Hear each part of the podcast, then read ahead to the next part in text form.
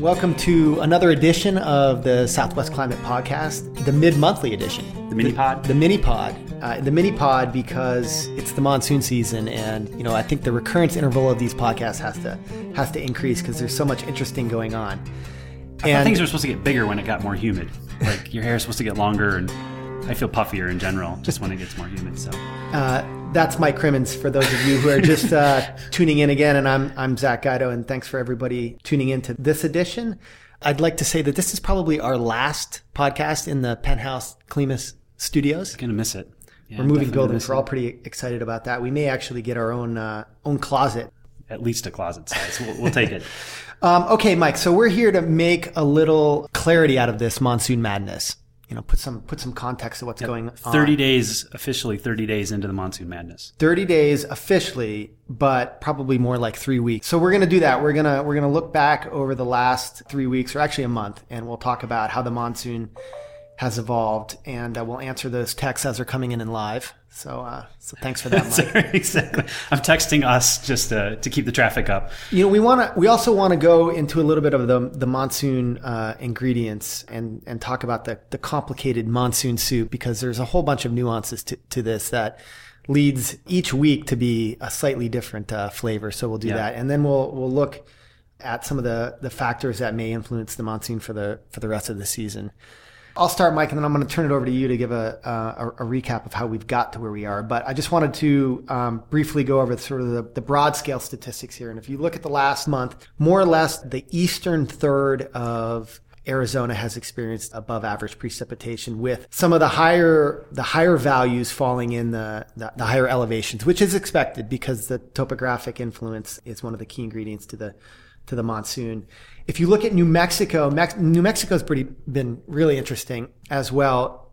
Virtually the western two thirds of the state has experienced above average precipitation, uh, with some values, you know, on the order of 300% of, of average. Just jumping in here, 90% of New Mexico is at least having average or above average precipitations. There's just a sliver of the state that has seen below average precip so far this monsoon season in Arizona isn't as high as that, somewhere in the, the vicinity of, of what, 60, 60, no, 55% of the state. Yeah, about, is, about half so far. Nearly 30, 35% of the state, ha, or 30% of the state has experienced a much above average, or mm-hmm. 125% and, right. and above. Right. You know, that's really sort of the, the epicenter of that has been in the higher elevations and southeast Arizona. Southeast and east, right? That's seen most of the activity. So if you're living there, you're you're probably pretty happy. But if you're in I don't want to say Yuma. I, I don't think Yuma has recorded any precip yet this monsoon season. And that again, may change. It may change, right? It change. Again, I don't think your expectations are all that high anyways. I'm sorry to those folks in Yuma right now. But I, quite honestly, right? I mean, you're not looking for 25 inches of rain during the monsoon season. No, so. no, and it's only the middle of July, too. Let's look at this week by week and, and, and see where we've come. So let's start at more or less the, the, the first week of June 14th for Arizona? We start on June 15th. We're following the decree by NOAA that the monsoon season starts on June 15th. And we're, we're okay with that. And you know? historically, it doesn't often start until early right. July. And I think everybody knows the story here that in Arizona, at least, and this is actually um, across the Southwest, a little bit different for different cities, but in Tucson, the dew point definition used to be the way that we would determine the monsoon starting. So we'd have those three magic days of daily average dew points of 54 degrees Fahrenheit, and then you're in the monsoon season. That is really fun and cool to watch statistically, but um, I think it became confusing when we'd have a little bit of rain in the end of June. Was it monsoon or not? So the Weather Service moved towards a, a standard definition, not unlike we do with hurricanes, of having standard start dates every year. So at least your awareness picks up and you start looking for precip. So that's why we're, we're kind of keying in on this June 15th. Right. And so you expect date. the first couple of weeks of June to be dry. You do. That's climatologically, there's just not much going on between the 15th and the 30th, typically in Arizona. But New Mexico what are you watching? What am I watching? Yeah, as you're watching the march of this monsoon unfold. This one or in general? In general. I just go outside and, and I look up. I you know, and I, I, try to do this in the afternoon typically. I don't do it at night much, that kind of stuff. That's I'm sorry. sarcasm. Sorry. My love. sarcasm is, is on high today. It's Thursday, right? You should check me on tomorrow. My sarcasm will be be over the top. By about June 15th, you really do start, and we've talked about this, right? You're, you're looking for the dew points to start creeping up. You're starting to look for the buildups on the mountains. Um, but June 15th, quite honestly, is often really too early to start really seeing classic true monsoon kind of activity in Arizona. New Mexico, definitely you start seeing that activity a little bit earlier. But in Arizona, that's a little bit too early. And if you look at the data this month, or actually last month for this monsoon season, that first week of the monsoon season, June 15th through like the 23rd, there just wasn't a whole lot going on in Arizona. In Arizona. Yeah. New Mexico. New Mexico, the there was. Yeah, absolutely. New Mexico, they were seeing, you know, rain falling even in early June, right through the first two weeks of June, and some kind of precip. Actually, if you look at it, for the last 30 days, it's rained somewhere every day in New Mexico. That's not bad. That's pretty impressive. We can't even, I don't think we can claim that in Arizona. I don't think we had quite that same. We had a, but like the 17th, 18th, 19th, 20th, 21st, no recorded precip in, uh, in the state of Arizona.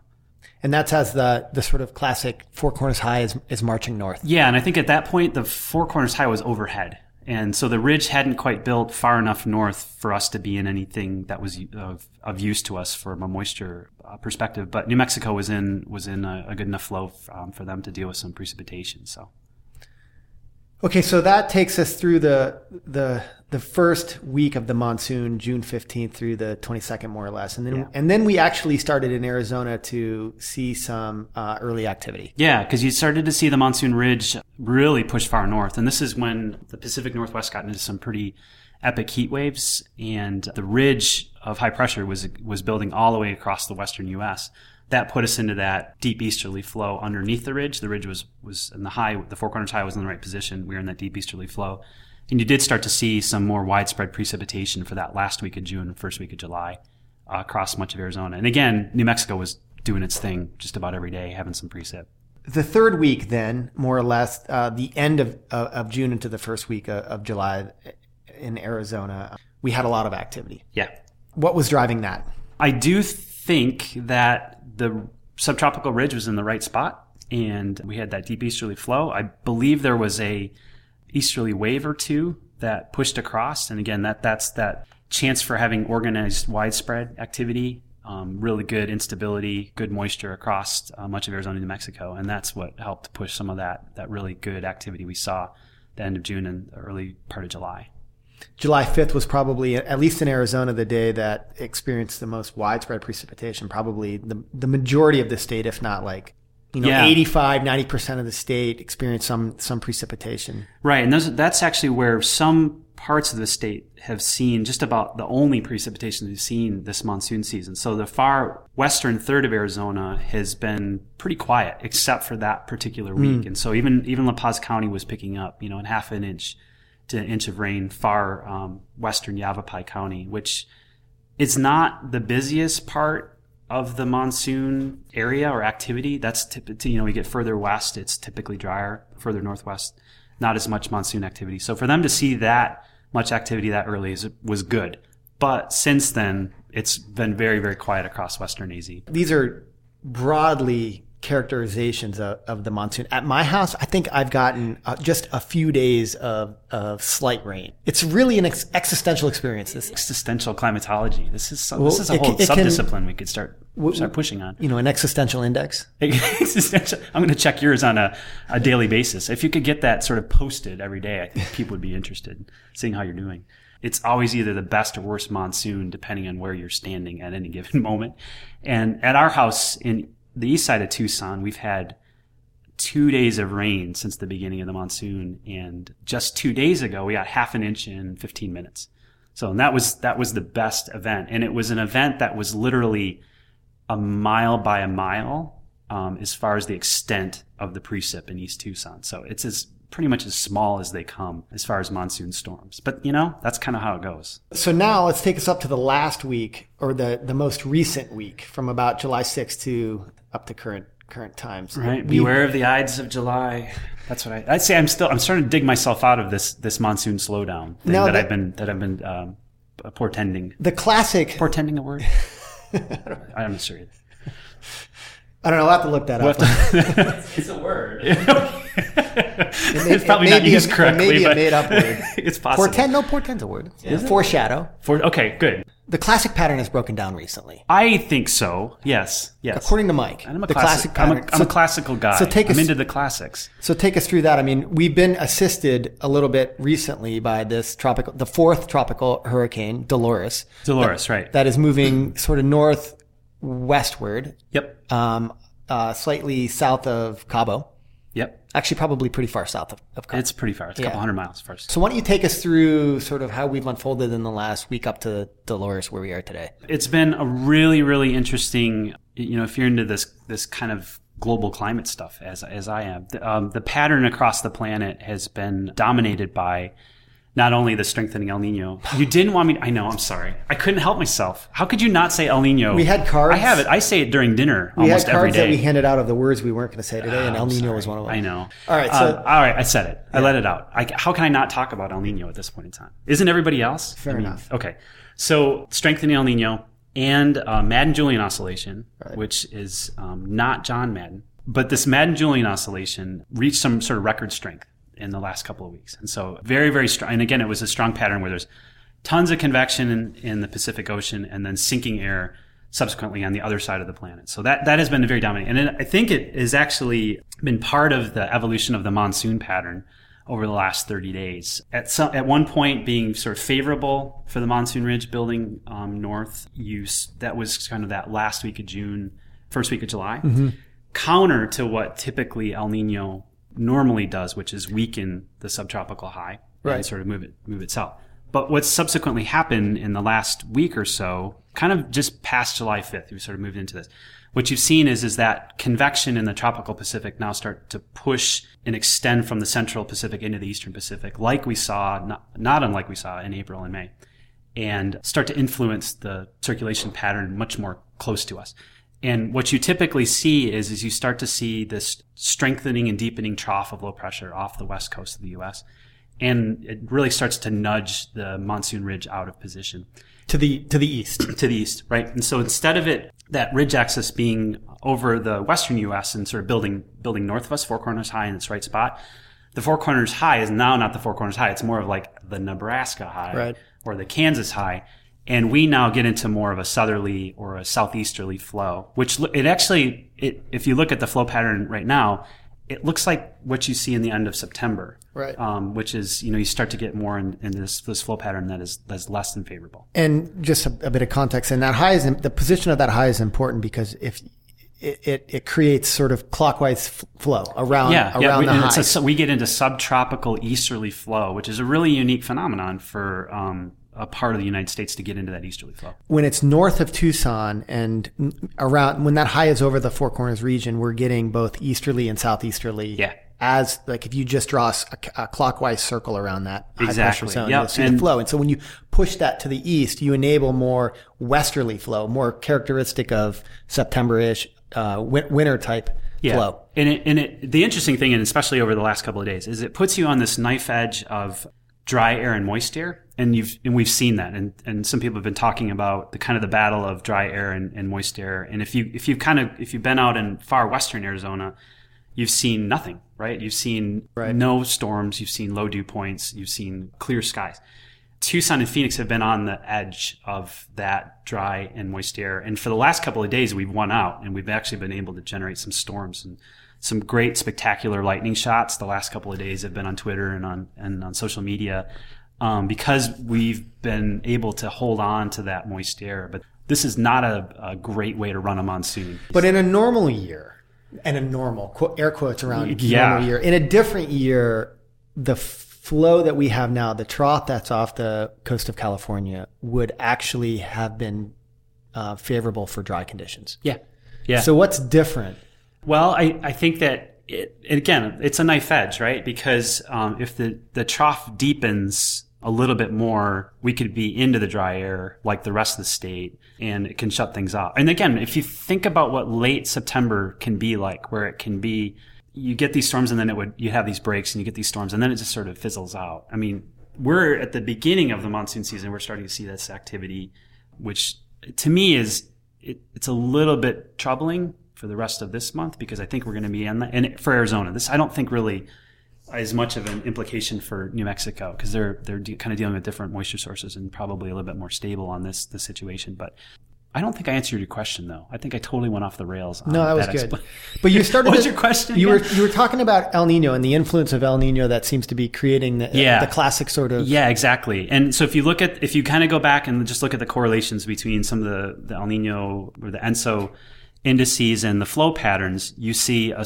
um, and if you look at the 82, 83 event, or you look at July of 1982 and you look at July of 1997, what was characteristic of those two months in sort of similar strengthening El Nino events is you had this strong trough of low pressure off of the uh, west coast, which again, it puts us into that knife edge of dry air and moist air. Your two reference points were I'm pulling 82 them and out, man. 83, Yeah, 97, 98, I which did are the two biggest ones on they record. are, and I'm I'm not messing around with the battle cry of '86 like we were doing before. I, I, why not go big or go home at this point? I, that's just my attitude. So ENSO seems to be, you know, even in in the weather timescale, seems to be perhaps exerting an influence on this monsoon. Yeah, it, it's leaning on it right now. And again, does this mean it's going to be a bummer for the rest of the monsoon? I don't think so. What's a little bit different is is that there's a lot of moisture in the East Pacific too. So that southwesterly flow, I think, has access to a little bit more plentiful and abundant moisture. So it's not just all this dry air that's typically sticking or sitting out there that we would pull up in the southwest. It's now we've got these sort of wandering. There's there's two. Uh, there's a hurricane and tropical storm, Dolores and En- Enrique. Is Yeah, that what we Enrique's further to the west. further to the west. But there, that's the area is just alight with plentiful um, precipitable water to be able to dra- be very very high sea surface temperatures. exactly By some I accounts, record right. yeah, record. yeah. That, that's a good segue into talking a little bit about the sort of the raw ingredients of uh, of the monsoon, and talk about what's sort of necessary at the local level to create these you know sort of widespread or, or or even the lack of widespread precipitation, but then also what's sort of necessary and needed from an external forcing Yeah. characteristic. Let me just try to break this down for for people, and then we can talk about that in the context of this year in my mind, there's sort of three main sort of local ingredients that's needed, and and obviously the first one is you have to have moisture present. Yep. Yep. It's a key. The key thing. Uh, The key thing. Key thing. Yep. If you don't have moisture present, obviously you're not going to get Yeah. precipitation. Pack it up. That's right. Then you also have to have instability within the atmosphere. You have have to have the ability of uh, the surface or near surface air to rise. Mm-hmm. So that would be colder conditions aloft than near near the surface, and you get sort of like this hot air balloon effect that can lift this moist surface air upwards, and then the the, the cold conditions help bring it out. The more moisture at the lower levels of the atmosphere is also a component of increasing that instability. Right, right. These are interrelated. Yep. And then the third component would be the sort of steering winds. And Mm-hmm. why that's important is if if you have moisture present and you have, you know, some dynamic instability, you can have precipitation form on the mountains, but without the steering winds, usually those storms are confined to the mountaintops. Right. The steering winds then can blow the, storms into the valleys and uh, can create more widespread precipitation. Yeah, and that, that's that becomes really critical. And we've had past summers here where you've had just soupy, socked in moisture, and the stuff pops on the mountains and it stays on the mountains. You know, the the storm cor- the storms form into these updrafts, and they're not they don't have any shear to sort of separate the updrafts from the downdrafts, and they just they go up and they go down, and that's the end of it. So, and the mountains can do really well, and the valleys can just watch from a distance. That, that, that hasn't necessarily been the case this year, though. No, it hasn't. We've had some days like that. And again, this is the interesting thing about this monsoon season. It's been very progressive. It hasn't really stuck in any given pattern for any length of time. And I was watching some of the storms form in Tucson last night. I don't know if you guys noticed this, but um, we had these really um, narrow um, storms that would pop up, and then the anvils would be these long, stringy things that would extend out in front of them. And you know, one of the the things that was a bit problematic for Tucson the last couple of days for afternoon storms is um, that the the shear profile is the sheer amount is good, meaning that the winds are strong in the upper levels, which again is part of that southwesterly flow. But it's primary, it's mostly unidirectional, so all the wind is going in the same direction. So the anvils get blown out ahead of the storms, and it throws a shade out in Yeah. front of it, and the storms don't have anywhere to go. So they don't have any. They, like it kills the instability that they need to move to the next level. So Right. that's like you need. It's like if you think about it, how does it ever rain anywhere in Arizona with it being You this have to have conditions just just right. Yeah, exactly. And it, and again, I should say that it's only the valleys that really need to have all of these, you know, perfectly tuned Swiss watch parts fit together to get really great events. the, the, the mountains make their own convection because of um, they're always unstable. So if you want to catch rain in Arizona or New Mexico, you just have to go uphill. Now they're unstable because just the flow, the movement of the atmosphere is being forced upwards. It's much much easier for them to be convectively unstable because they're sticking up in the atmosphere, Right. and they, you know, they're they're like solar collectors sticking up in the atmosphere, and so they're able to heat up to a level that's much much more unstable given their position in the atmosphere than the lower valleys are. But you also get mechanical uplift, like just as like the the wind sort of. Sort yeah, it's all kind of fits together. That that uplift is um, actually driven by the convection. So the the kind of the uphill diurnal flow is actually driven by the convection itself. So it's actually kind of all fits together. So you brought up an, an interesting feedback with the anvil sort of shading, and there's another sort of negative feedback we call something that would would uh, suppress precipitation. That is, if you get precipitation one day and there's a lot of cloud cover, you're going to um, uh, you're going to reduce the the temperature, the heating, the sensible heating Yep. of, uh, of the land, which sort of acts as a brake onto further convective activity. Yeah, so you can you can get yeah you can get all these really interesting things if and it fits back to your your steering winds or your flow.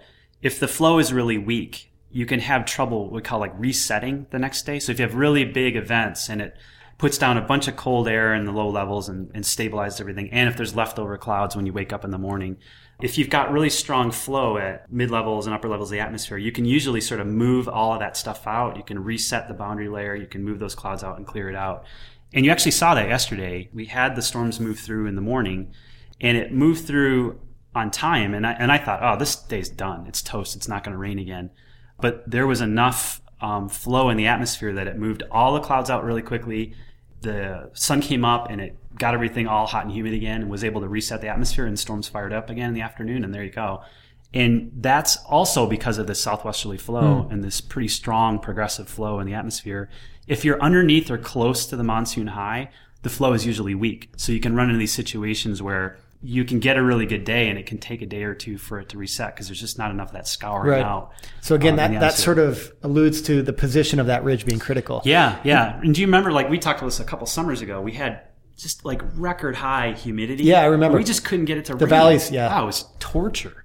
So okay, so those are sort of the local raw raw ingredients of the monsoon. Those those those three things: the the the moisture, the steering winds, and the and the dynamic instability. But then there's also these sort of conditioning external influences. I'm just going to rattle off four of them here. There's the East Pacific storms, such things as Dolores, which help drive these Gulf surges and, and plop more moisture into the region than otherwise would be present. Yep. Then you've got ENSO, which we've ta- which we've talked about, which can play out in some interesting ways and ways that we're learning about new every single year. Yeah, and and they and they're again we're we're talking sort of climate phenomenon, climate timescales, but that can that can help sort of modulate the variability of the weather Right. and the weekly kind of daily timescales. Right, and that that's that's the interesting thing here. There's this intersection between these longer timescales uh, and these shorter uh, Yeah. weather timescales, and then the easterly waves, um, which come in, which is a function of where the the the, the ridge is. Because if you have the ridge, let's say in the Four Corners region, Right. and the Tucson area in southern Arizona, New Mexico is under this sort of easterly flow at that Mm-hmm. point. Um, then the easterly waves, which can help bring in colder air and really fuel the uh, dynamic instability Yep. and feed back on the sort of local conditions. That's right. Yep. So you've got the, the Pacific storms, ENSO, easterly waves, and the position of the ridge, and all of these things like you actually throw together in this, I don't know, in this cauldron of Yeah. you know, and yeah, and- soup. I think the monsoon soup, as you, as you suggested. I was, you know, trying to make the analogy to a Swiss watch, but it doesn't look that clean in any given weather map on any given day. Nor, nor do the pieces fit together that cleanly as well.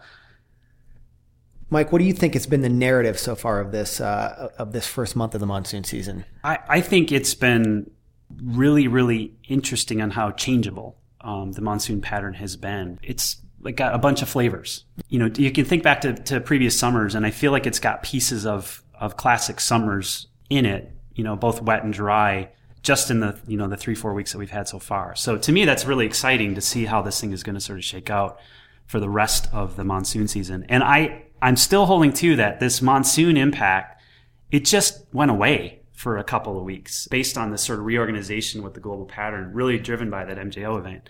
That it's lurking now, and this this idea that that that trough is off the west coast, we're into this sort of not great monsoon ridge, subtropical ridge pattern right now. We're in the southerly flow.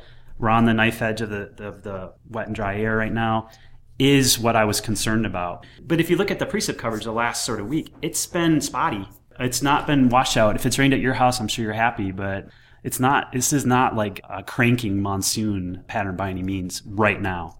And yet we still have, I mean, we, in part fueled by the the projection of the Dolores storm surge this week, and we're still going to be overriding that exactly. With, and it's that's only because there's a there is a tropical storm in the right position right now. So I think what's unusual about this year is if you were in the southwest pattern any other any other year that you didn't have some activity going on in the East Pacific, this would not be good. Uh, this would not be a good way to to kick off a July. I think we'd be in much drier conditions than we are right now.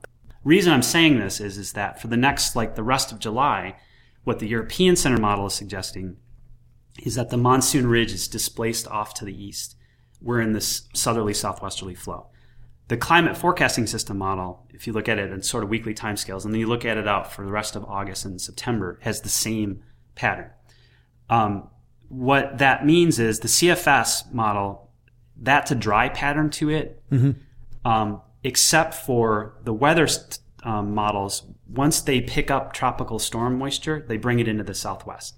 So that's there's this battle right now. As the pattern is not ideal from a classical monsoon, but this this ongoing tropical activity keeps getting directed in this deep southerly flow into Arizona and New Mexico. So the forecasts are still leaning wet for this month, right?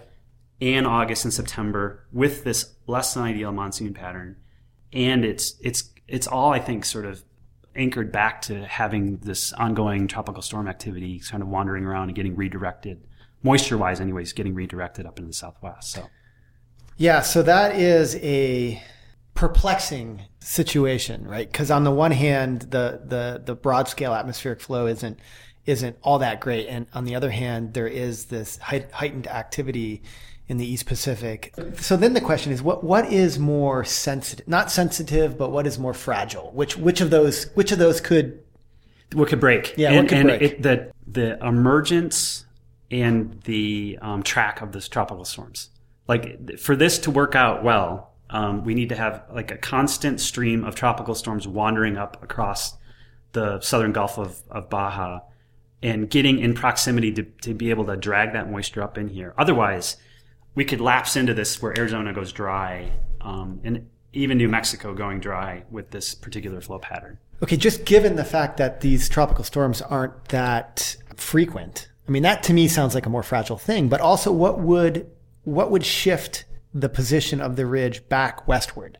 The trough off the west coast would have to to weaken, and then that would be weakened by. Um, I think that some intra-seasonal or subseasonal variability in where the convection is in the East Pacific. The, and again, this is that El Nino is right. that there's there's anomalous, there's unusual amounts of thunderstorm activity right. in um, from the date line eastward, and that induces a wave pattern. This is typical what we talk about during the winter. The fact that this El Nino is so strong so early, rivaling some of these other big events, there's so much tropical convection. You're starting to see impacts even in the summer. There's slugs of warm water coming over. It's reinforcing convection. The, conve- the convection which is also related to this MJO um, Madden-Julian oscillation event, has moved over to the Central East Pacific, which I, I believe is inducing some changes in the in the flow pattern to the northern hemisphere. There's still a lot of room for weather variability for the rest right. of the summer, and it's the beginning of the monsoon. And we know from from previous research that the ENSO impact is primarily kind of early season. Right. We get into August and July but 82, 83, exactly. 90, this is 97, 98, like we're in rare analog we're in territory. rare territory here. Yeah, rare analog territory. So those previous studies were looking at sort of mean patterns of lots of events. So when you get out into the outliers, things don't don't often sort I mean, of work out. This does way. suggest a sort of more frequent uh, um, monitoring of what's going on for us. It, it does, and, and yeah. Reporting and, back, and the cause, you know, it's like it's you know, this is about attribution right now, which is pretty tough to do from a climate to weather timescale. But I, I, I, just have to believe that the El Nino is exerting some influence and is, is connected to the, the, the pattern that we're seeing right now. So we'll come back and we'll talk about uh, how that the position of the ridge has matured or progressed, rather not matured. So invariably, me saying all this means that the monsoon ridge is is going to scream north, and we're going to be in like this you know epic biblical flooding situation right now. So I this is a public service I provide, which is being sort of a the pessimist in residence. You're wearing um, your blue pants. I yeah, too. My negative pants are, are on again. I'm skeptical about Dolores's um, uh, the weather. that- Influence this weekend. I am. I you know, and again, it's it this. I I just feel like it's going to be. I'm going to wake up on Saturday morning. The dew point's going to be 70, and it's just going to be overcast. But are day. you are you skeptical because it's still far enough south that it might not push? No? I think it's going to push plenty of moisture up here, and the moisture's already actually Yeah, it's already here. sort of Um, wafted in. I just don't. I don't. So far, it doesn't look like there's going to be a lot of really good organizing features to, for it to to organize the like trigger like some kind of easterly wave or, or something to to organize this into a larger scale event. But boy, I've been wrong before. Yeah. I'm not. I'm yeah, not. you- you're mostly wrong. at least see, at least there's something I can hang my hat Uh, on, right? Uh, It's it's it's coffee time for me. I think we've probably Fair bored, enough, Zack, bored, fair enough. bored enough of our, uh, our our listeners. So we'll come back in a, in a couple weeks and do it again. And for those who don't know, that voice that was uh, in the in the background is Ben McMahon, who's done a lot of the heavy lifting here with the, yes, with the absolutely. podcast, Yep. Uh, including um, editing out all Mike's uh, profanities. I wish we just would have the bleep button rather than having it edited, so people would, would feel my passion in the color and in, in my my commentary. So. But but but not just the editing, the content as well. So Absolutely. just wanted to recognize that. Um, okay, so we'll come back in uh, in two or three weeks and, and do it again. And for those who want more uh, more information on the monsoon and other climate related uh, topics, there's a wealth of, of resources on the CLIMAS website at www.climas. I'll spell it out: C L I M A S dot Arizona dot edu. All right, you ready, Mike? I'm ready. It's game time.